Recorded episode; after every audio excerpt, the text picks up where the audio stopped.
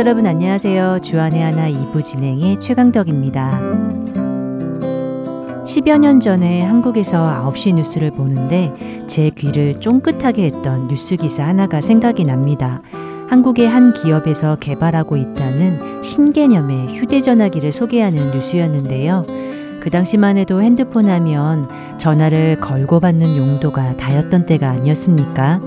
그런데 당시 뉴스에서는 앞으로는 핸드폰으로 전화뿐만 아니라 인터넷도 하고 TV도 보고 영화도 보고 쇼핑도 할 수 있게 될 것이라며 그런 전화기를 개발하고 있다는 이야기를 했던 것 같습니다. 그때 그 뉴스를 보면서 에이, 그게 말이 돼? 그러면 이제는 TV 방송을 달리는 차에서도 볼 수 있다는 말이야? 라며 충격을 받았던 기억이 나는데요. 그러나 불과 10여 년이 지난 지금 그 뉴스 그대로 아니 오히려 그 뉴스보다 더 새로운 개념의 스마트폰을 사용하고 있는 시대에 우리는 살고 있게 되었습니다. 이제는 너무나 보편화가 되며 우리의 삶의 여러 곳곳에서 많은 변화를 일으켰지요. 특별히 저희 할텐서울 복음방송의 청취자분들도 언제 어디서건 더 다양한 방법으로 방송을 들으실 수 있는 폭넓은 기회를 갖게 되었으니 말입니다. 지난해 8월 복음방송에서도 스마트폰이나 태블릿으로 편리하게 방송을 들으실 수 있도록 앱을 개발했었습니다. 그 후 이렇게 앱으로 방송을 들으시는 분들이 많이 늘고 계시는데요. 그러나 아직 스마트폰에 익숙하지 않으신 분들은 여전히 사용 방법을 모르셔서 전화로 문의를 해주시는 분들이 많이 계십니다. 그리고 방송을 다 들을 경우 데이터 사용 요금이 정확히 얼마가 드는 것인지 궁금해 하시는 분들도 계시고요. 그래서 오늘 이 시간에는 와이파이와 데이터 사용에 관해 그리고 앱 설치에서부터 사용 방법을 자세히 설명을 드리려고 합니다. 먼저 첫 찬양 함께 하신 후에 다시 돌아오겠습니다.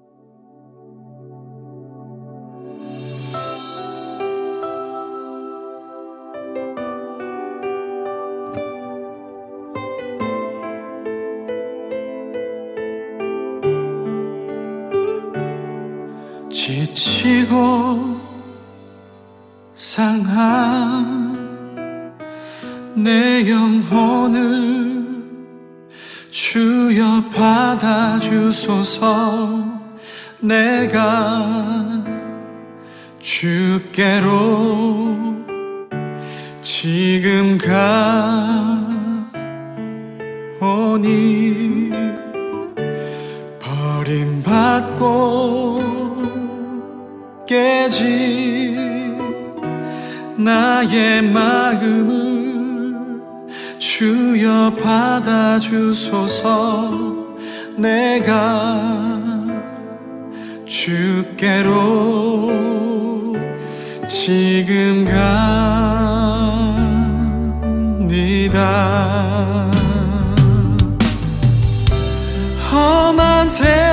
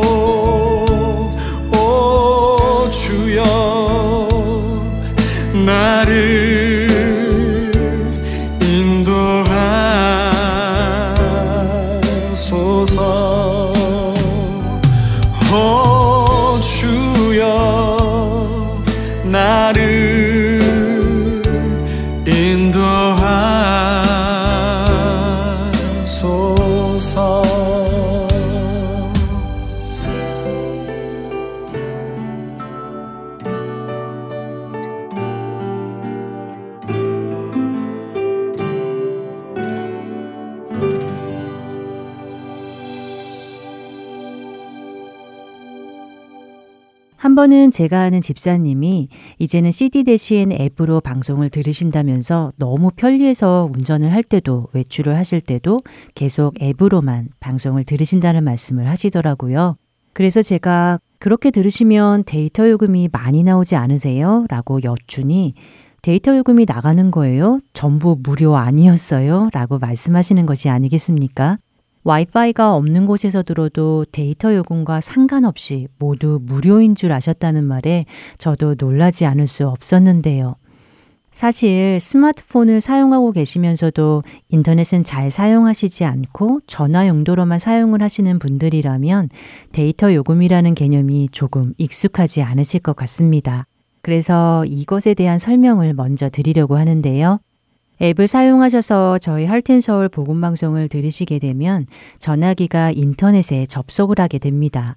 그렇게 전화기가 인터넷에 접속을 하게 되면 그 순간부터 전화기는 인터넷에서 데이터를 끌어오게 되지요. 그리고 전화회사는 그 데이터를 끌어오는 양만큼을 여러분들에게 돈으로 청구를 하게 되는 것입니다. 그래서 대부분의 휴대폰 전화 사용자들은 데이터 플랜이라고 해서 한 달에 얼마큼의 데이터를 사용할 수 있는지 정해져 있습니다. 회사에 따라 무제한으로 데이터를 사용할 수 있는 회사도 있고 플랜에 따라 1기가 혹은 몇십 기가까지 사용할 수 있습니다. 그렇기 때문에 여러분 각자의 플랜을 먼저 인지하시고 그 다음에 사용을 하셔야 하는데요.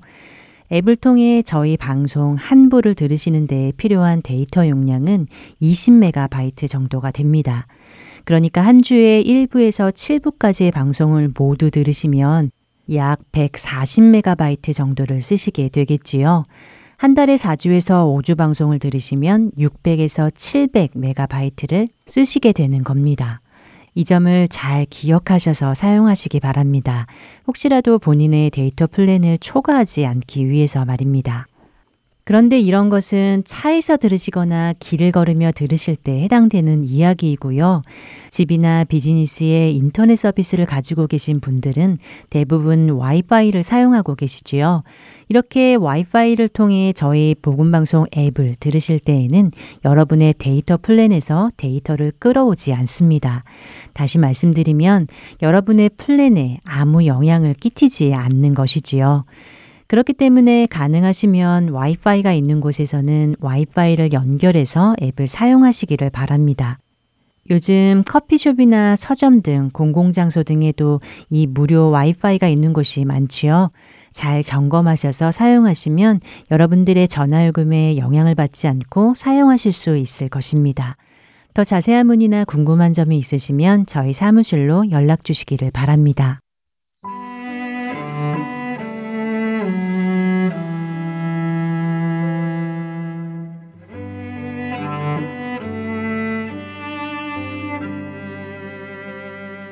세상 모든 민족이 구원을 얻기까지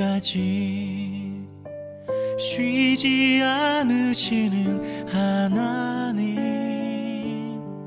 주의 심장 가지고 우리 이제 일어나 주 따르게 하소서 세상 모든 육체가 주의 영광 보도록 우릴 부르시는 하나님. 주의 손과 발 되어 세상을 치유하며 주 섬기게 하소서. 바다 덮음 같이 여호와의 영광을 인정하는 것이 온 세상 가득하리라. 물이 바다 덮음같이 물이 바다 덮음같이 물이 바다 덮음같이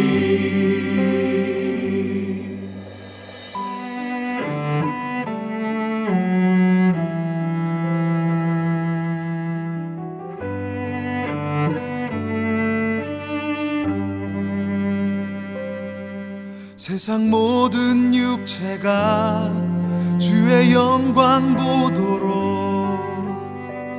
우릴 부르시는 하나님. 주의 손과 발 되어 세상을 치유하며 주 섬기게 하소서. 물이 바다 같이 여호와의 영광을 인정하는 것이 온 세상 가득하리라. 물이 바다 덮음같이 물이 바다 덮음같이 물이 바다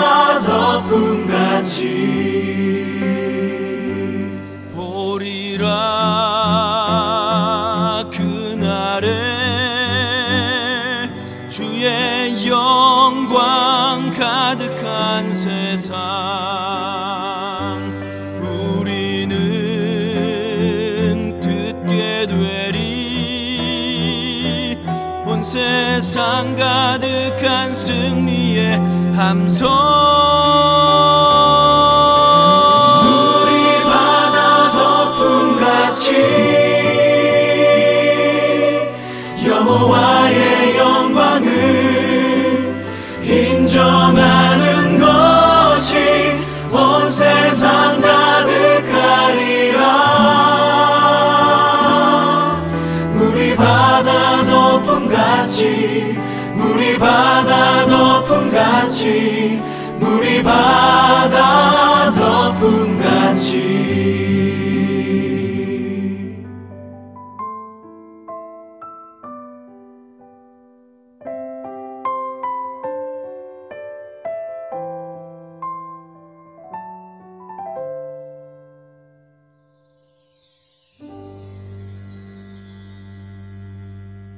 설교 말씀 함께 하시겠습니다.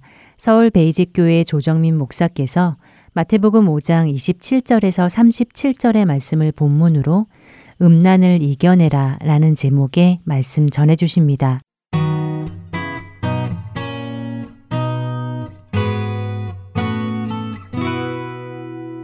또 가늠하지 말라 하였다는 것을 너희가 들었으나 나는 너희에게 이르노니 음욕을 품고 여자를 보는 자마다 마음에 이미 가늠하였느니라. 만일 내 오른 눈이 너로 실족하게 하거든 빼어내 버리라. 내 백체 중 하나가 없어지고 온 몸이 지옥에 던져지지 않는 것이 유익하며 또한 만일 내 오른손이 너로 실족하게 하거든 찍어내 버리라. 내 백체 중 하나가 없어지고 온 몸이 지옥에 던져지지 않는 것이 유익하니라 또 일렀을 때 누구든지 아내를 버리려거든 이혼 증서를 줄 것이라 하였으나 나는 너희에게 이르노니 누구든지 음행한 이유 없이 아내를 버리면 이는 그로 가늠하게 함이요. 또 누구든지 버림받은 여자에게 장가드는 자도 가늠함이니라. 또 옛사람에게 말한 바 헛맹세를 하지 말고 내 맹세한 것을 주께 지키라 하였다는 것을 너희가 들었으나 나는 너희에게 이르노니 도무지 맹세하지 말지니 하늘로도 하지 말라. 이는 하나님의 보좌이며 땅으로도 하지 말라. 이는 하나님의 발등상이며 예루살렘으로도 하지 말라 이는 큰 임금의 성이며 내 머리로도 하지 말라 이는 내가 한 터럭도 희고 검게 할 수 없음이라 오직 너희 말은 옳다 옳다 아니라 아니라 하라. 이에서 지나는 것은 악으로부터 나느니라. 아멘. 하나님 아버지 저희들이 주님으로부터 직접 설교를 듣고자 합니다. 수많은 설교가 이 땅 가운데 있지만 주님께서 이 땅에 오셔서 제자들에게 또 주님을 따르는 무리들에게 처음 하신 그 설교를 듣고자 하오니 이 시간에 주님께서 친히 말씀하시듯 저희들 듣게 하시고 그 말씀 살아낼 수 있는 힘과 능력 되게 하여 주옵소서. 예수님 이름으로 기도합니다. 아멘. 예수님의 첫 번째 설교, 첫 설교 네 번째 오늘 말씀은 제 7계명에 관한 것입니다. 하나님 나라 백성이란 하나님과 전적으로 인격적인 관계를 맺고 있는 사람들을 말합니다. 그래서 하나님께서는 하나님의 백성을 만들기 위해서 이 땅에 이스라엘 백성들을 택하셔서 그 하찮고 보잘 것 없는 노예가 된 백성을 하나님의 백성으로 만드신 것입니다. 하나님의 백성으로 만들기 위해서 하나님께서는 애굽 땅에서 불러내셨어요. 세상에서 불러내셨습니다. 광야로 부르셨습니다. 왜 광야입니까? 광야는 하나님밖에 볼 게 없는 곳이기 때문이에요. 그리고 광야란 사방을 둘러보아도 하나님 외에 다른 게 볼 게 없는 곳이에요. 그곳에서 하나님께서는 훈련을 시작하십니다. 무슨 훈련일까요? 무슨 제식 훈련이 아니에요. 군사 훈련이 아닙니다. 하나님을 내 중심에 두는 훈련이에요. 하나님이 내 모든 삶의 우선순위에 가장 첫 번째 계신다는 것을 기억하고 그 날마다 삶 가운데 확인하는 것이 훈련의 내용이고 핵심입니다. 그렇게 하나님의 백성으로 일껏 만들었는데도 불구하고 그 백성들을 정작 가나안 땅에 들여보냈더니 정말 형편없이 허물어져 가서 나중에 포로가 되는 다시 애굽과도 같은 것으로 끌려가는 것이 구약의 얘기예요. 예수님께서 이 땅에 다시 오셔서 다시 백성들을 불러내십니다. 열두 부족을 다 부르는 것이 아니라 열두 명 제자를 대표해서 부르세요. 역시 광야로 부르셨습니다. 그러나 그 광야의 새로운 이름은 교회라고 명명하신 것입니다. 그래서 교회란 하나님께서 하나님의 백성으로 삼기 위해서 하나님께서 하나님의 백성으로 만들고 빚어가기 위해서 불러내신 사람들이에요. 그래서 교회란 하나님만 계신 곳이고 예수님만 눈에 우리가 가득하면 되는 곳입니다. 여기 여러분들 와서 사람 누가 나오나 사람 어떤 모습으로 왔나 그런 거 저런 거 주목하고 신경 쓸 필요 없습니다. 여기 예수님이 이 자리에 계신가 예수님 내가 만나러 왔는데 예수님 말씀이 들리나 그게 교회의 기준이에요. 그래서 이 땅 가운데 교회란 하나님의 백성으로 만드셔서 그 사람들을 세상으로 파송하기 위한 하나님의 훈련장이에요. 훈련장. 이 훈련장은 마지막 졸업은 간단해요. 이 세상이 두려운 것이 아니라 이 세상은 내 밥이다. 그런 정체성이 생기면 돼요. 이 세상이란 정말 불쌍하기 짝이 없는 것이다.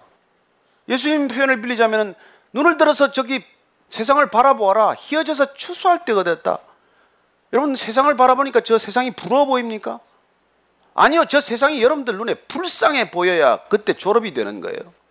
이 세상이 온통 추수밭으로 휘어져 있다는 것이 눈에 들어와야 예수님께서는 졸업을 시키는 것이죠. 그 졸업은 인정서가 성령 세례예요. 그러면 그분의 말씀과 성령으로 이 세상 가운데 나가서 하나님께서 우리에게 주신 소명을 감당하면서 살아야 되는 것이죠. 그렇게 하나님 백성으로 살아가도록 하는 계명, 기준, 그 구체적 기준이 10계명이에요. 그래 앞에 네 계명은 하나님과 인간이 관계 맺는 방식에 관한 것이고 신앙의 전수, 통로 역할을 하는 부모와 자녀와의 관계가 다섯째 계명이고 나머지 다섯 계명은 공동체를 위한 계명, 이웃을 위한 계명, 하나님의 백성과 백성들이 어떻게 살아내야 할 것인가에 대한 기준이에요. 그래서 우리가 여섯 번째 계명을 분노하지 말라. 그게 핵심인데 일껏 살인 안 하는 걸로 나는 계명을 지켰다. 그렇게 받아들이지 말라는 것이죠. 나는 평생 사람 죽인 적이 없습니다. 그래서 나는 계명을 지켰고 율법을 어긴 적이 없습니다. 그렇게 해석하고 거기에 안주해서 실제로의 삶은 보면은 사람을 간접적으로 날마다 살인하고 있는 삶, 남에게 무시하고 남을 분노케 하고 남에게 화를 쏟아붓고 그렇게 살아가는 것이 간접적인 살인이다. 그러니 내가 살인하지 말라고 하는 그 계명의 본질을 네가 내가 이해한다면은 그러면 너는 사람을 존중할 것이고 하나님의 형상으로 대할 것이고 그렇게 살아가는 공동체야말로 이 땅에 이미 하나님의 나라가 이루어지는 것일 것이다. 그렇게 말씀해 주신 것이죠. 오늘 다시 제 일곱 번째 계명 우리가 말하는 이 공동체를 위한 두 번째 계명이 되겠죠. 그 계명은 간음하지 말라 하는 건 계명입니다. 이 간음하지 말라고 하는 계명도 살인하지 말라는 것과 마찬가지로 주님께서 우리에게 말씀해 주고 계십니다. 너희들은 지금까지 간음에 대해서 이렇게 들었지만 나는 간음에 대해서 이렇게 말해 주니까 이 새로운 기준을 잘 들으라는 것이죠. 이 새로운 해석을 잘 새겨 들으라고 말씀하시는 것입니다. 저는 이때까지 한 번도 다른 여자와 간음해 본 적이 없습니다. 다른 남자와 간음한 적이 없습니다. 그렇게 그 당시나 지금이나 생각하고 있다면 간음은 그 차원의 얘기가 아니다. 간음하지 말라고 하는 것은 내 마음속에 이미 음란에서부터 싹튼 것이고 마치 살인이 분노에서부터 시작된 것처럼 간음이란 이미 내 마음속에 있는 음란으로부터 시작된 것이다. 그러니 내가 음욕을 품고 여자를 바라보았다면 음욕을 품고 누군가를 받아보았다면 이미 간음한 것이다. 이렇게 우리에게 또다시 말씀해 주시는 것이죠. 얼마나 놀랍고 충격적입니까? 한 번도 간음죄를 저질렀다고 생각해 본 적이 없는 그 제자들이나 그 무리들에게 예수님께서 이렇게 말씀하셨을 때 얼마나 그게 뜨끔했겠어요. 그래요. 하나님께서는 우리의 중심을 보십니다. 하나님께서는 우리의 내면을 보십니다. 우리의 동기에 주목하십니다. 하나님께서는 우리가 드러난 행동이나 밖으로 드러나는 행동이나 드러나지 않은 우리의 내면이나 드러나지 않은 우리의 숨겨진 이 동기를 동일하게 보신다는 것입니다. 그게 골자예요. 우리는 겉으로 뭔가를 뭐 잘했으면 다 좋은 것이라고 생각을 합니다. 그러나 우리의 중심 내면 동기를 보는 하나님께서는 그걸 왜 했느냐? 그걸 보시는 것이죠. 그래서 오늘 이 일곱 번째 계명 공동체를 위한 이 가늠하지 말라고 하는 계명도 지난번에 우리가 살인하지 말라고 하는 계명과 마찬가지로 이 계명의 진정한 본 뜻을 우리가 알아야 한다는 것이죠. 그래서 오늘 말씀을 통해서 우리가 한번 자세히 보시면서 이 간음의 본질, 이 음란의 문제, 이 세상이 겪고 있는 상상할 수 없는 이 음란의 문제를 한번 우리가 다시 살펴보기를 원합니다. 27절, 28절 말씀 다시 한번 읽습니다. 시작. 또 간음하지 말라 했다는 것을 너희가 들었으나 나는 너희에게 이르노니 음욕을 품고 여자를 보는 자마다 마음에 이미 간음하였느니라. 음욕을 품고 여자를 보는 자마다 마음에 이미 간음하였다. 이건 정말 우리에게 정말 너무나 거북하고 듣기 힘든 얘기죠. 마음에 그런 음욕을 품었다면 내가 간음이라는 행동까지 이르지 않았다고 하더라도 이미 마음에 간음한 것이라는 거예요. 그러면 여기 간음으로부터 자유로운 사람이 몇이나 있겠어요? 누가 있겠습니까? 동성애자인가요? 나는 뭐 여자를 보고 음욕을 품은 적이 없습니다. 남자를 보면 그런 생각이 들었을 몰라도. 이게 남자와 여자의 문제겠습니까? 한 인간을 바라볼 때 그런 눈으로 바라보았다는 건 무슨 얘기예요? 그 사람을 정말 하나님의 형상과 모양으로 지은 인격적인 존재로 바라보지 않았다는 것이고 내가 어떻게든지 그 인간을 이용할 수 있는 대상으로 어떻게 보면 내가 내 마음대로 소유하거나 내 마음대로 부릴 수 있거나 하는 그런 존재로 인간을 바라보았다는 뜻 아니겠어요? 그래서 이 음란의 문제는 결국은 간음과 연결되어 있는 것이고 결국 이 간음이라는 문제는 이혼과도 연결되어 있는 것입니다. 그래서 예수님께서는 이 간음의 문제와 함께 이혼의 문제를 거론하고 계신 것이죠.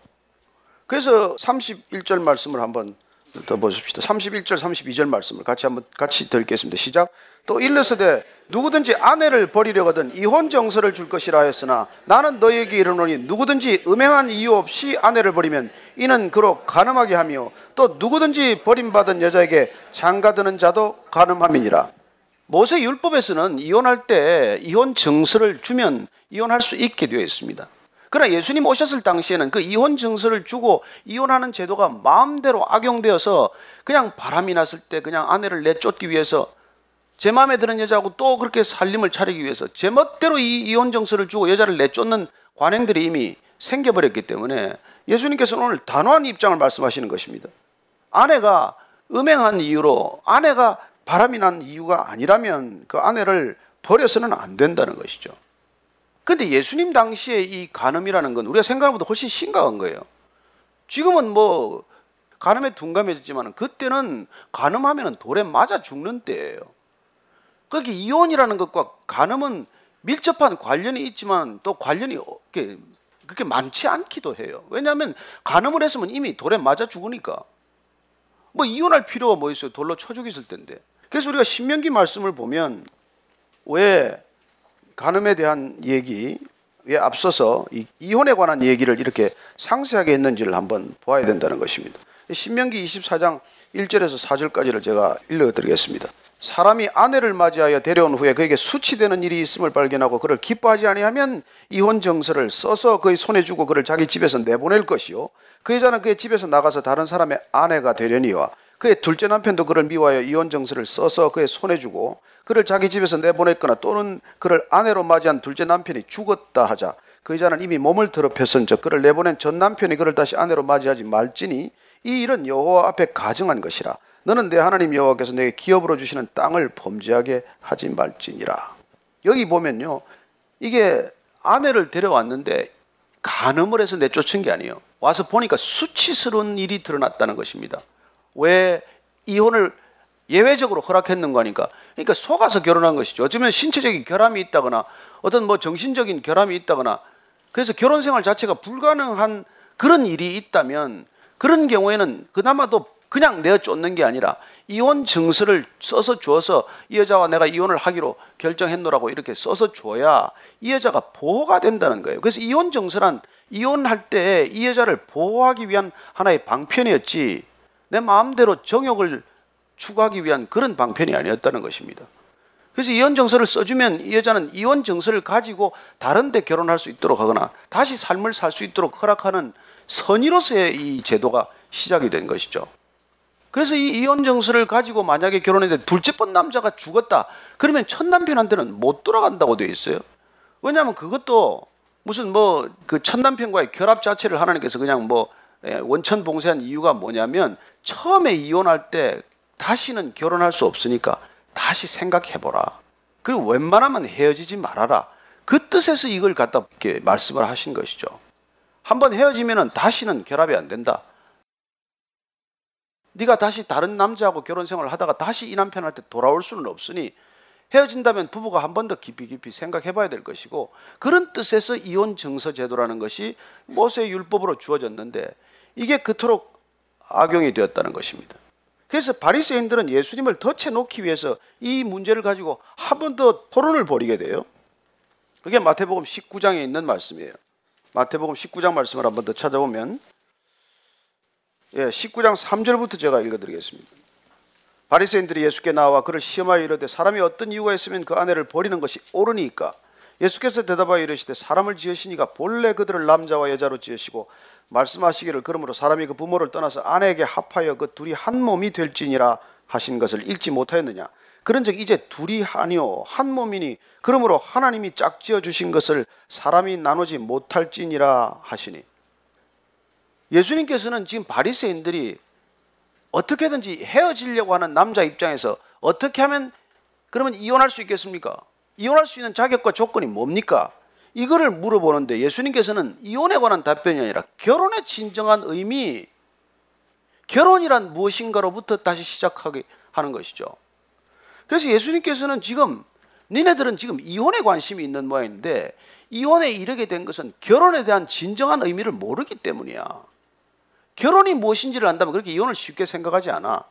그리고 이 결혼이란 사람을 지으시니까 본래 그들을 남자와 여자로 지으시고 남자와 여자로 지었다는 것입니다. 그리고 남자와 여자가 결합한 게 결혼이에요. 남자와 남자가 아닙니다. 동성애는 성경적이지 않아요. 법이 무슨 그것을 뭐 허용했다고 해서 그게 우리가 성경적 가치가 흔들리는 게 아니에요. 여러분 법은 하나님의 권위 아래 있습니다. 모든 인간의 법적, 사법적 제도나 질서는 하나님의 권위에서 비롯된 것이에요. 여러분, 선과 악의 절대적 기준이 없으면 살인이 왜 죄입니까? 남녀가 이게 결혼이 한 남자와 한 여자가 결혼하는 것이 그게 기준이 아니라면 한 남자가 여러 여자와 결혼하는 게 뭐가 그게 잘못된 거예요? 그게 지금 본물처럼 터져 나오는 것들이 있는 것이죠. 앞으로 모든 종류의 남녀와 무슨 뭐 동성 간에 또 어른과 자녀들 간에 심지어 인간과 동물 간에 무엇이든지 그걸 결혼이라고 인정해 달라고 하지 않겠습니까? 이미 판도라 상자가 열렸다고 얘기합니다. 어쨌든 오늘 말씀 가운데서는 이 결혼의 진정한 의미는 한 남자와 한 여자가 결합하는 것이고 그리고 특별히 남자들 잘 들으세요. 부모를 떠나서 아내에게 합하는 일입니다.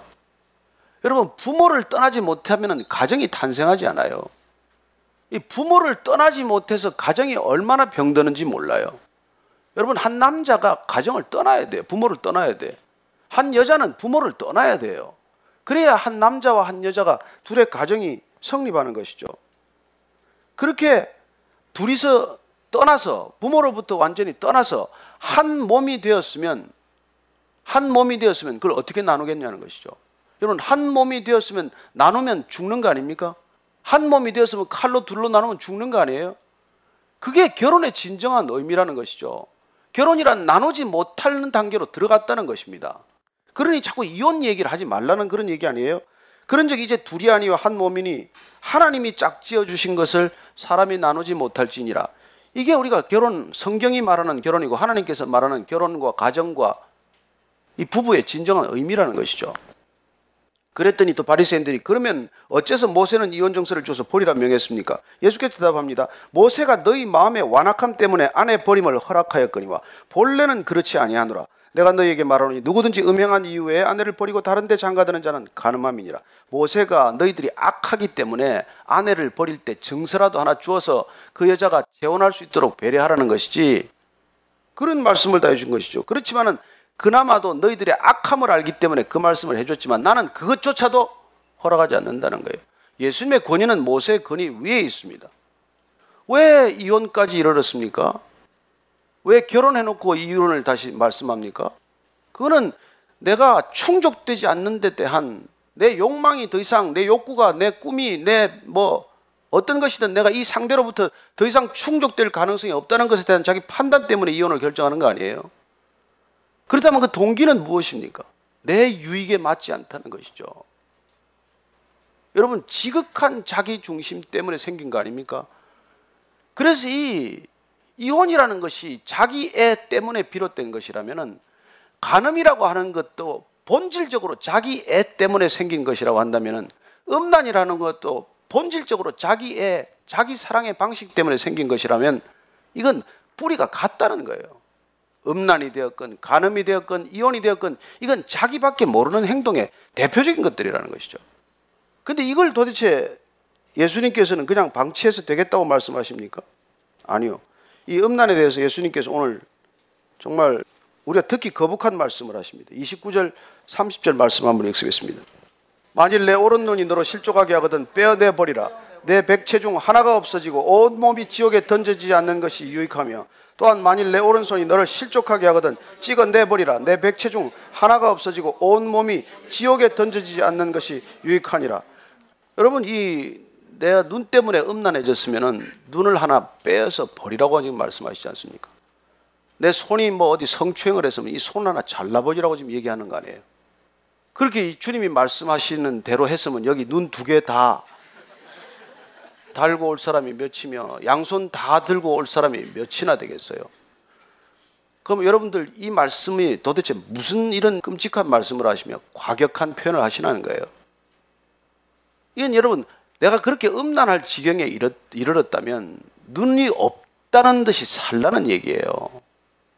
손이 그런 잘못을 저지르다면 손이 없는 것처럼 살아라. 이런 결단을 요구하는 것이죠. 여러분, 이 음란의 문제와 싸우는 것은 이런 결단이 필요하다는 것입니다. 이게 그냥 되는 일이 아니에요. 왜냐하면 이 음란이란 기본적으로 간음이란 이건 영적인 질병에서부터 시작되는 것이기 때문입니다. 그 구약의 전체는 이스라엘 백성들이 음란하다는 것을 계속해서 우리한테 말씀해 주고 계세요. 그래서 호세아서 경우 같은 걸 보면은 기본적으로 이스라엘 백성들의 음란을 이 호세아가 바람난 아내를 데려오도록 함으로써 그 육신의 바람기와 영혼의 바람기 이 우상 숭배와는 일맥상통한다는 것을 계속해서 하나님께서 말씀해 주고 계신 것이죠. 여러분 하나님을 떠난 사람들은 다 음란하다니까요. 하나님을 사랑하고 하나님께 예배드리는 사람은 어떨까요? 음란하지 않습니다. 여러분 하나님을 진정으로 예배드리는 사람은 절대로 음란하지 않아요. 하나님이 내 안에 가득한 사람들은 절대로 음란하지 않습니다. 그래서 하나님께서는 우리의 내면에 하나님이 차고 넘치는 이 놀라운 예배를 우리에게 말씀하고 계신 것이죠. 그래서 우리가 우상 숭배란 음란과 동의어예요. 여러분, 이 땅에 하나님을 경배하지 않는 어떤 곳을 보십시오. 음란하지 않은 세상이 없고 음란하지 않은 삶이나 가정이 없어요. 그래서 예수님께서는 이 음란을 드러난 죄로 말씀하지 않고 그 동기로부터 우리를 자꾸 관심을 끌어가는 것이죠. 요한복음 8장에 보면 가늠한 여인이 붙들렸습니다. 현장에서 잡혔어요. 당연히 돌로 쳐 죽여야죠. 다 돌을 들었어요. 예수님께서 땅바닥에 뭘 쓰시다가 일어나십니다. 누구든지 죄 없는 자는 이 여인을 돌로 쳐라. 한 사람씩 돌을 떨어뜨리고 다 사라졌습니다. 예수님께서 말씀하십니다. 너를 정죄하던 자가 다 어디 갔느냐? 아무도 없습니다. 너도 가라. 가서 다시는 죄를 범하지 말라. 여러분 돌에 맞아 죽어야 하는 여자를 그렇게 살려주셨어요. 자, 간 여자가 다시 간음했겠습니까? 예수님께서 살려서 보낸 여자가 또다시 다른 남자한테 간음을 했겠어요?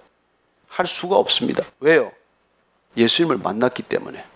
진정한 사랑을 만났기 때문에. 내 안에 예수님이 가득해졌기 때문에 더 이상 음란할 수가 없어요. 예수님께서 죄 없는 자 돌로 치라고 할 때 사람들이 떠났을 때 그 사람들은 머릿속에 무슨 죄가 있었겠어요? 온갖 죄가 다 생각났을 것입니다. 그래서 죄 없는 자 돌로 치라고 할 때 내가 아무리 생각해도 죄가 이것저것 한두 가지가 아니라는 생각에서 돌을 놓았겠고 죄가 없다고 하는 것은 하나님 한 분만의 일인데 내가 하나님 된다고 주장할 수 없는 일이니 당연히 돌을 떨어뜨려야지 그렇게 놓고 갔겠지만 예수님께서 그 자리에서 간음의 현장에서 죄 없는 자 돌로 치라고 할 때는 어떤 의미가 더 앞섰겠어요?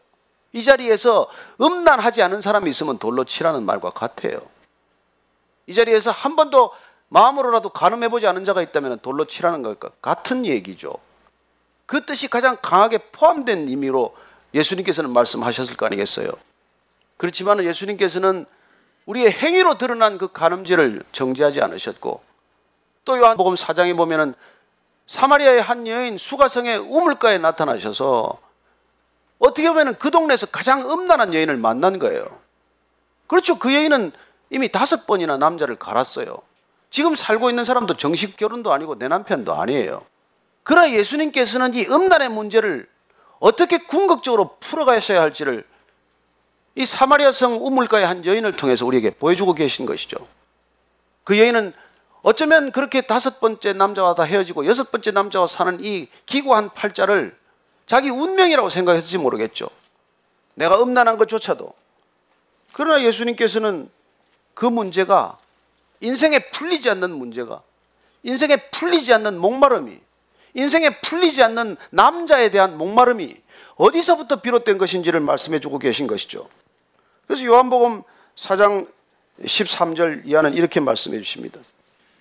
예수님께서 대답하여 이르시되 이 물을 마시는 자마다 다시 목마르려니와 내가 주는 물을 마시는 자는 영원히 목마르지 아니하리니 내가 주는 물은 그 속에서 영생하도록 솟아나는 샘물이 되리라.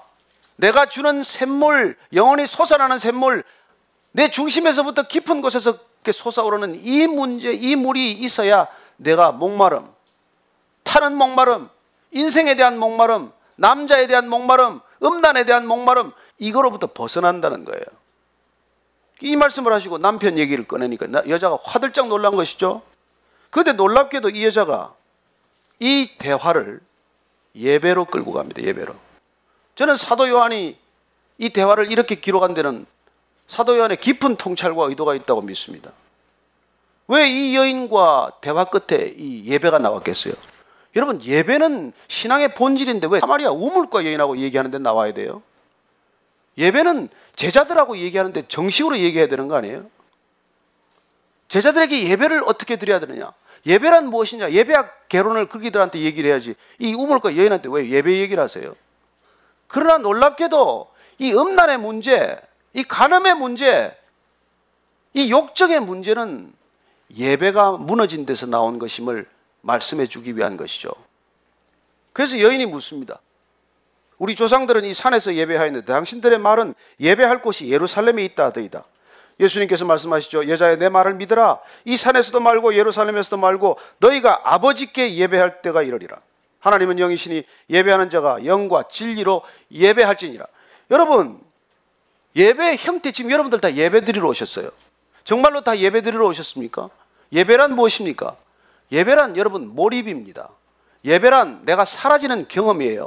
예배란 내가 죽고 하나님이 가득한 경험입니다. 그게 진정한 예배예요.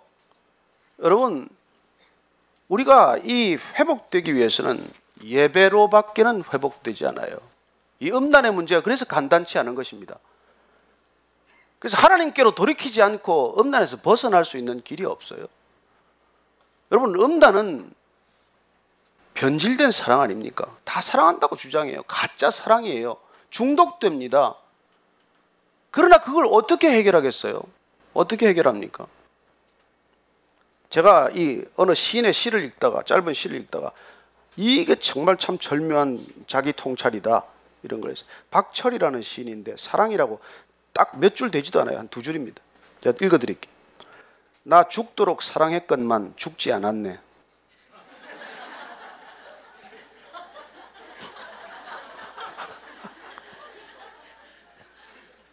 내 사랑 그만큼 모자랐던 것이다. 여러분이 짧은 시예요. 딱 두 줄이에요. 나 죽도록 사랑했건만 죽지 않았네. 내 사랑 그만큼 모자랐던 것이다. 저는 이 시를 딱 보면서 아, 이 사람이 정말 사랑의 본질을 아는구나. 누군가에게 고백했겠죠. 정말 당신 죽도록 사랑합니다. 그러나 나는 왜 안 죽었을까? 아, 그만큼 내가 사랑 안 했던 거구나. 이걸 안 거죠. 여러분, 사랑이 차오르면요. 음란해질 사이가 없습니다. 사랑이 가득 차오르면 음란을 생각할 겨를이 없어요. 그래서 음란하지 않으려고 해야 소용이 없습니다. 사랑이 차오르는 것밖에는 길이 없어요. 제가 자주 하는 변이지만 물컵에 공기를 빼내는 길은 그냥 물이 차오르면 돼요. 물이 채워지면 공기는 그냥 빠져나가는 것입니다. 그러나 그 물컵에 공기를 내가 아무리 빼낼래야 빼내지지 않아요. 우리 안에는 사랑이 부족한 만큼 음란이 차게 돼 있어요. 그 음란은 자기 사랑에 변질된 형태예요. 그래서 이 문제가 그렇게 간단하고 이렇게 쉬운 일이 아니라는 거예요. 우리는 바라보는 것들을 예배하게 돼 있고 우리는 내가 목마른 것들을 예배하기 시작하기 때문에 그런 것들을 예배하면 내 인격 전체가 그 수준에 갇히거나 떨어지게 돼 있어요. 그래서 돈을 예배하면 돈처럼 변하고 말이죠. 섹스를 좋아하면 섹스처럼 변해버리고 권력을 좋아하면 권력처럼 변해버리고 그 모든 우상들에 사로잡혀서 인간의 본래 모습을 다 잃어버리기 때문에 하나님께서는 돌고 돌이나 무슨 쇠나 무슨 뭐 나무로도 만들지 말라고 하지만은 하나님보다 더 사랑하는 것을 내 안에 두지 말라고 말씀하시는 것이죠. 내 안에 하나님보다 더 사랑하는 것들이 생긴 게 다 음란이에요. 다른 이름들이에요. 그래서 그 영적인 음란이 시작이 되면 우리의 육신은 반드시 그런 일로 가게 돼 있어요. 그래서 오늘 주님께서는 정말 이 문제를 심각하게 말씀하기 위해서 그냥 눈을 빼버리라. 우리에게 물어보세요. 너 눈 뺄래? 지옥 갈래? 대답 한번 해보세요. 눈 뺄래? 지옥 갈래? 둘 다 안 빼고 싶죠? 아, 눈도 빼고 싶지 않고 지옥도 가고 싶지 않죠. 그러면 예배를 회복하라는 거예요. 그래서 오늘 저는 이게 말이죠. 여러분 요한계시록에 가면 이 음란의 문제가 이게 음란이 세상을 타고 앉아 있다고 말하는 것이죠. 요한계시록 17장에 보면은 17장 15절에 이렇게 말씀하십니다. 또 천사가 내게 말하되 내가 본 바 음녀가 앉아 있는 물은 백성과 무리와 열국과 방언들이라. 여러분 이 땅을 뭐가 지금 다스리고 있는 줄 아세요? 뭐가 지금 타고 앉아 있는 줄 아십니까? 음란한 여인이 걸터 앉아 있는 것처럼 이 땅 온 땅에 음란이 창궐하고 있다고 말합니다. 여러분 로마가 뭐 때문에 망했어요? 가장 음란할 때 망했습니다. 지금 이 세상이 좀 음란해도 우리가 설명할 길이 없잖아요. 얼마나 얼마나 음란한지 우리가 다 설명할 길이 있습니까? 이게 모든 걸 다 타고 앉아 있다고 말하는 것이죠. 열국과 방언과 민족과 족속과 뭐 이렇게 이 사회가 지금 음란해졌다고 말하는 것입니다. 저는 교회도 안심지대가 아닙니다. 교회 다닌다고 되는 게 아니에요. 여러분 교회에서도 별의별 일이 다 있습니다. 언제 그런 일들이 없어집니까? 내 안에 예배가 회복될 때, 내 안에 진정한 주님에 대한 사랑으로 차고 넘칠 때, 여러분, 여러분들이 진짜 누군가를 사랑하면 다른 사람 생각 안 하잖아요. 저는 이 땅 가운데 진정한 예배가 회복이 될 때, 하나님을 만났을 때, 주님이 내 안에 차고 넘칠 때, 그때는 여러분 노력하지 않아도 그게 이루어진다는 것입니다. 저는 여러분들이 진정한 예배자가 되기를 축원합니다. 주님께서는 진실로 우리를 사랑하고 죽으셨어요. 그러니 그분의 사랑이 아니고서는 무슨 사랑이 우리를 바꿔놓을 수 있겠습니까? 그분의 사랑이 오면 분노가 사라지고 그분의 사랑이 오면 우리는 음란으로부터 벗어나고 그분의 사랑이 오면 거짓으로부터도 벗어나요. 그게 오늘 마지막 지금 말씀입니다. 헛맹세 하지 말라는 그 얘기예요. 33절에서 37절까지 읽고 마칩니다. 시작. 또 옛사람에게 말한 바 헛맹세를 하지 말고 내 맹세한 것을 주께 지키라 했다는 것을 너희가 들었으나 나는 너희에게 이르노니 도무지 맹세하지 말지니 하늘로도 하지 말라. 이는 하나님의 보좌이며 땅으로도 하지 말라. 이는 하나님의 발등상이며 예루살렘으로도 하지 말자. 이는 큰 임금의 성이며 내 머리로도 하지 말라. 이는 내가 한 터럭도 희고 검게 할 수 없습니다. 오직 너희 말은 옳다 옳다. 아니라 아니라 하라. 이에서 지나는 것은 악으로부터 나느니라. 여러분 주님이 내한테 오고 예배가 회복이 되면 여러분 더 이상 거짓되지 않아요. 여러분 음란도 거짓이고 분노도 사실은 거짓이에요. 저는 여러분이 한 주 동안 살면서 정말 주님 안에서 그런 놀라운 은혜와 축복이 가득하기를 축복합니다. 아, 한 주간 그런 결단을 위해서 한번 같이 기도하십시다. 하나님 음란에서부터 자유롭기를 원합니다. 하나님 더 깊이 예배하게 하시고 주님 더 사랑하게 하시고 주님 사랑합니다. 날마다 그 고백이 진정한 고백 되게 하여 주옵소서. 하나님, 하나님을 사랑하시되 주님께서 우리를 사랑하시듯 그렇게 사랑하게 해주시고 이 사랑 차고 흘러 넘쳐서 놀랍게도 음란을 이기고 거짓을 이기고 분노를 이기는 하나님의 능력 되게 하여 주옵소서. 하나님 주님을 사랑한다는 고백 가운데 모든 것을 이길 수 있는 능력이 있음을 믿습니다. 분노도 고통도 음란도 거짓도 슬픔도 그 모든 것 주님을 향한 사랑 안에서 모두 녹아질 줄로 믿사오니 한 주 동안 우리가 어디서 무엇을 하건 주님 안에서 형통하는 삶을 살되 주님 주시는 사랑, 주님을 사랑한다는 사랑의 고백 안에서 이루어지는 형통되게 하여 주옵소서. 예수님 이름으로 기도합니다. 아멘.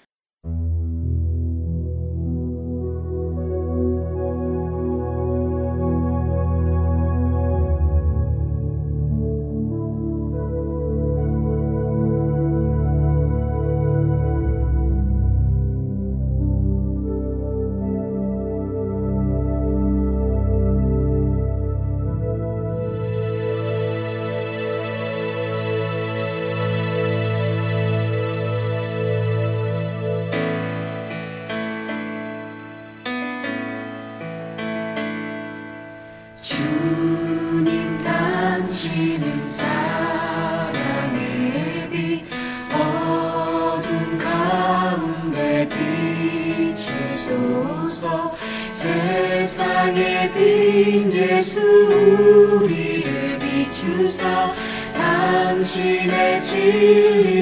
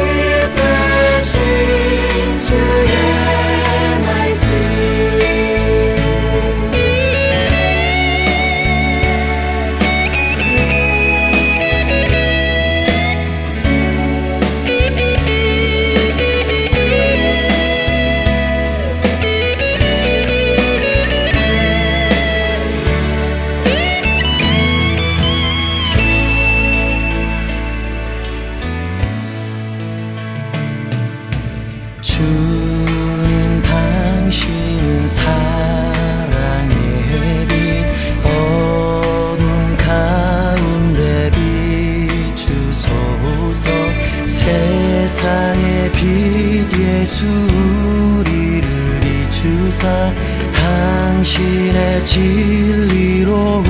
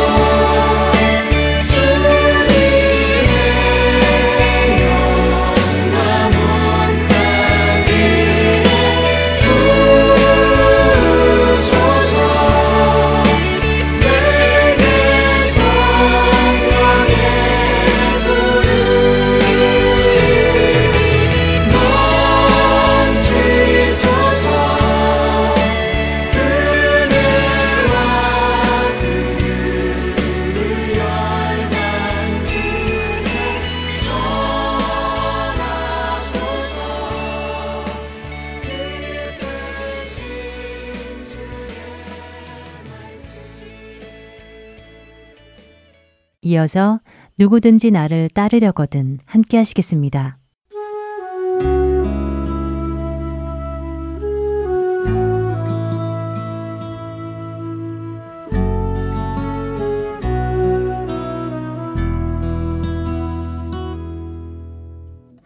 여러분 안녕하세요. 누구든지 나를 따르려거든 진행의 강순규입니다. 예수님을 따르기로 결단한다는 것은 예수님과 함께 고난과 핍박도 받겠다는 것을 결단하는 것이라고 지난 시간에 말씀드렸습니다. 그러나 우리에게 오는 그러한 고난과 핍박이 우리의 구원을 어떻게 할 수 있는 것은 아니라는 것과 그러한 고난과 핍박 속에서도 하나님의 붙드심이 우리 안에 있다는 사실도 생각해 보았습니다. 그렇기에 우리가 두려워할 것은 우리의 몸만 죽이고 영혼은 어쩌지 못하는 자들이 아니라는 것을 나누었지요. 오늘은 여러분들과 예수님을 따르기로 결단할 때 요구되는 조건들을 생각해 보기 원합니다. 예수님께서는 열두 제자를 부르셨습니다. 그러나 그 부르심은 거기에서 끝나지 않았습니다. 예수님께서는 다른 사람들도 예수님을 따라 예수님의 제자가 되기를 원하셨습니다. 마가복음 8장 34절에서 38절을 보며 그 이야기를 나누겠습니다. 먼저 34절 한 절을 읽어보겠습니다. 무리와 제자들을 불러 이르시되 누구든지 나를 따라오려거든 자기를 부인하고 자기 십자가를 지고 나를 따를 것이니라. 예수님께서는 무리와 제자들을 부르신 후 그들에게 말씀하십니다. 누구든지 나를 따라오려거든이라고 하시며 예수님을 따르기 위해서 필요한 조건에 대해 말씀을 시작하십니다. 여기서 따라오려거든이라는 단어의 헬라어 원어의 시제는 한 번 따라오는 것이나 잠시 따라오는 것을 뜻하는 것이 아닌 계속적이고 습관적인 행위를 한다는 의미를 가지고 있습니다. 조금 더 자세히 풀어서 표현을 한다면 예수님께서는 이렇게 말씀하시고 계시는 것입니다. 누구든지 나를 따라서 내가 가는 그곳까지 같이 가려거든 이라고 말입니다. 그러니까 예수님께서는 그저 임시로 동행하는 것을 의미하시는 것이 아니고 끝까지 가는 것을 말씀하시는 것이지요. 이렇게 예수님을 따라 예수님이 가시는 그곳까지 가려는 사람은 어떤 조건이 요구된다고 하십니까? 첫째는 자기를 부인해야 한다고 하십니다. 그리고 둘째는 자기 십자가를 지어야 한다고 하십니다. 예수님을 쫓기 위해서는 이 두 가지가 선행되어야 한다고 하십니다. 그렇다면 자기를 부인하는 것과 자기 십자가를 진다는 것은 무엇일까요? 부인한다는 것은 어떤 내용이나 사실을 옳거나 그렇다고 인정하지 않는 것을 뜻합니다. 그래서 자기를 부인한다는 것을 문자 그대로 이해한다면 자신의 생각이나 의견을 인정하지 않는 것을 의미합니다. 다시 말해, 나 자신이 나 자신을 모르는 사람으로 생각하는 것이지요. 쉽게 이야기하면 자신의 모든 결정을 내려놓는 것입니다. 베드로는 예수님이 잡히시던 밤에 예수님을 세 번이나 부인했습니다. 그는 예수님을 모른다고 이야기했습니다. 부인하는 것은 그런 것입니다. 나는 모른다는 것입니다. 나와는 관계가 없다는 것입니다. 자기를 부인하는 것은 내 안에서 나오는 모든 것과 나는 관계가 없다고 이야기하는 것입니다. 대신 나는 이제 나와는 관계가 없고 나와 관계가 있으신 예수 그리스도와 그분의 영이신 성령의 음성을 듣고 모든 것을 결정하고 따르는 사람이 된다는 의미입니다. 이것은 사실 너무 어려운 일입니다. 그리고 우리 모든 성도들이 겪는 지독한 싸움이기도 합니다. 그러나 어렵다고 해서 하지 않을 수 없는 싸움입니다. 이 싸움은 반드시 해야 하는 싸움입니다. 왜냐하면 예수님께서 그렇게 말씀하셨기 때문입니다. 우리는 예수님을 사랑한다고 고백합니다. 그러나 그런 고백을 하는 사람들 중 많은 사람이 나 자신을 부인할 만큼 예수님을 사랑하지는 않습니다. 예수님을 따르기 위해서는 나보다 예수님을 더 사랑해야 하는 것입니다. 그것이 첫째 조건인 것입니다. 예수님께서는 그 본을 우리에게 보여주셨습니다. 겟세만의 동산에서 예수님은 자신이 받으셔야 할 그 잔을 옮기워 주시라고 하나님께 간청하셨습니다. 그러나 그분은 내 원대로 마옵시고 아버지의 뜻대로 되기를 원하신다고 그 기도를 마무리하셨습니다. 예수님은 자기를 부인하신 것입니다. 자기를 부인한다는 것은 곧 하나님의 말씀에 순종한다는 것입니다. 그렇다면 십자가를 진다는 것은 어떤 의미일까요? 흔히 사람들은 자기 십자가를 자신의 삶에 주어진 실질적인 부담을 주는 어떤 존재로 생각을 하기도 합니다. 그래서 예를 들어 자기의 배우자, 자녀, 사업, 건강, 사역 등등을 자신의 십자가라고 부르며 내가 이 십자가를 참고 지고 간다고 이야기합니다. 하지만 이러한 생각은 십자가가 무엇인지 온전히 이해하지 못해서 생긴 오해입니다. 십자가는 로마인들이 노예와 외국인들을 처형하는 데에 사용했던 도구였습니다. 로마 시민권을 가진 사람은 십자가형에서 제외되었습니다. 왜냐하면 십자가형은 아주 치욕적인 죽음으로 여기졌기에 대로마 시민으로서는 결코 맞을 수 없는 죽음이라 생각되었기 때문입니다. 이 십자가형에 처해진 사람들은 종종 십자가 전체나 혹은 십자가의 가로대를 십자가형 장소까지 짊어지고 가야 했습니다. 그리고 이 십자가형은 사람들이 많이 다니고 누구나가 볼 수 있는 곳에 행해졌습니다. 그래야 많은 사람들이 보고 두려워 같은 죄를 짓지 않기 때문이었지요. 그렇게 자기 십자가를 지고 가는 사람들을 향해 대중들은 조롱의 말과 멸시의 말을 던집니다. 십자가를 지고 가는 사람은 그것들을 한 몸에 받으며 자신의 죽음의 길로 가는 것입니다. 예수님께서는 딱 꼬집어 자기 십자가를 지고 가야 한다는 말씀을 하십니다. 이 말씀은 누구든지 나를 따르려거든 자기를 부인하고 죽을 각오로 나를 쫓아야 한다라는 말씀을 하시는 것이 아니라 실제적으로 죽음의 길로 가며 사람들에게 조롱을 받고 멸시를 받으며 가는 길임을 말씀하시는 것입니다. 또한 모든 사람들이 보았을 때도 저 사람은 죽은 목숨이다 라고 보여져야 한다는 말씀입니다. 이렇게 자기를 부인하고 자기 십자가를 진 사람은 예수 그리스도 외에 따를 뿐이 없어집니다. 다른 것을 따를 수가 없습니다. 그렇게 결단한 사람은 그리스도만 따르게 되는 것입니다. 만일 이것이 두렵거나 부담이 되거나 불편하거나 하여 하지 않는다면 어떻게 될까요? 예수님의 말씀에서 우리는 그 답을 찾습니다. 마가복음 8장 35절에서 38절의 말씀입니다. 누구든지 자기 목숨을 구원하고자 하면 잃을 것이요 누구든지 나와 복음을 위하여 자기 목숨을 잃으면 구원하리라. 사람이 만일 온 천하를 얻고도 자기 목숨을 잃으면 무엇이 유익하리요? 사람이 무엇을 주고 자기 목숨과 바꾸겠느냐? 누구든지 이 음란하고 죄 많은 세대에서 나와 내 말을 부끄러워하면 인자도 아버지의 영광으로 거룩한 천사들과 함께 올 때에 그 사람을 부끄러워하리라. 자기를 부인하고 자기 십자가를 지고 예수님을 따르지 않는 사람은 자기 목숨을 잃을 것입니다. 그리고 예수님께서 거룩한 천사들과 아버지의 영광으로 오실 때에 부끄러움을 당할 것입니다. 예수님의 이 말씀을 다시 한번 보겠습니다. 마지막 38절에서 예수님께서는 예수님과 예수님의 말을 어디에서 부끄러워하는 것에 대해 말씀하시는지 보십시오. 어디입니까? 그렇습니다. 이 음란하고 죄 많은 세대입니다. 이제 시선을 여러분들께 돌려보십시오. 우리는 지금 음란하고 죄 많은 세대에 살고 있습니다. 그 어느 때보다도 음란하고 죄가 만연한 세대에 살고 있습니다. 이제 사람들은 자신이 그리스도인이다라고 말하는 것을 꺼려하고 있습니다. 많은 사람들이 교회를 떠나고 있습니다.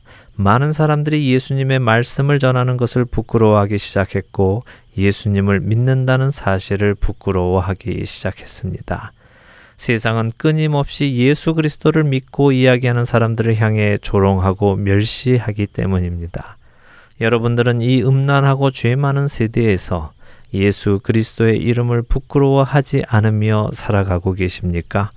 그분의 그 말씀을 부끄러워하지 않으며 그 말씀을 따라 살아가고 계시는지요? 자기를 부인하는 사람은 자기를 드러내지 않습니다. 자기를 알아달라고 하지도 않습니다. 또한 자기 생각으로 일을 계획하지도 않고 처리하지도 않습니다. 자신의 꿈을 이루려고 하지도 않습니다. 자기가 부인되었기 때문입니다.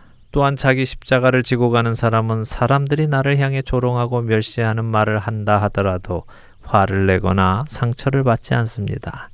나는 이미 죽기로 결정했기 때문입니다. 자기 목숨을 스스로 구하고자 하는 자는 반드시 잃습니다. 왜냐하면 자기 목숨을 자기가 구원할 수 없기 때문입니다. 목숨은 하나님께서 쥐고 계십니다. 그렇기에 예수님과 복음을 위해 자기 목숨을 잃는 자들은 구원을 받는 것입니다. 예수님이 말씀하신 것을 잘 생각해 보시기 바랍니다. 만일 여러분이 천하를 얻고도 여러분의 목숨을 잃는다면 무엇이 유익하겠습니까? 여러분이 얻은 그 천하를 어디에 쓰시겠습니까? 과연 무엇을 주고 여러분의 목숨과 바꾸시겠습니까? 여러분이 따를 것은 예수 그리스도와 그의 말씀 외에는 없습니다. 다른 곳에는 소망이 없기 때문입니다.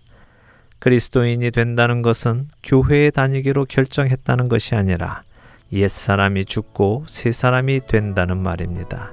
자기를 부인하고 자기 십자가를 지고 예수님께서 가신 그 길을 따라간다는 말입니다.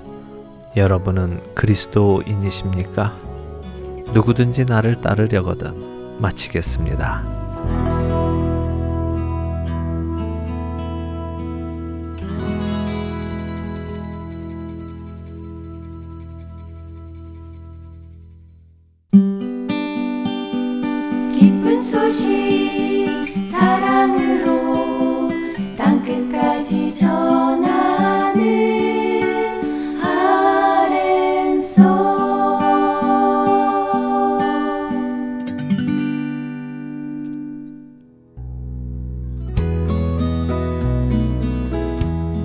여러분들은 하나님께서 여러분들께 허락하신 재정을 하나님의 뜻에 합당하게 사용하고 계십니까? 잘하였다. 착하고 충성된 종아. 라는 하나님의 칭찬을 듣고 싶지 않으신지요? 신태희 선교사와 함께 알아가는 성경 속 하나님 나라의 재정 원칙 청지기의 삶. 주안의 하나 3부에서 만나보실 수 있습니다.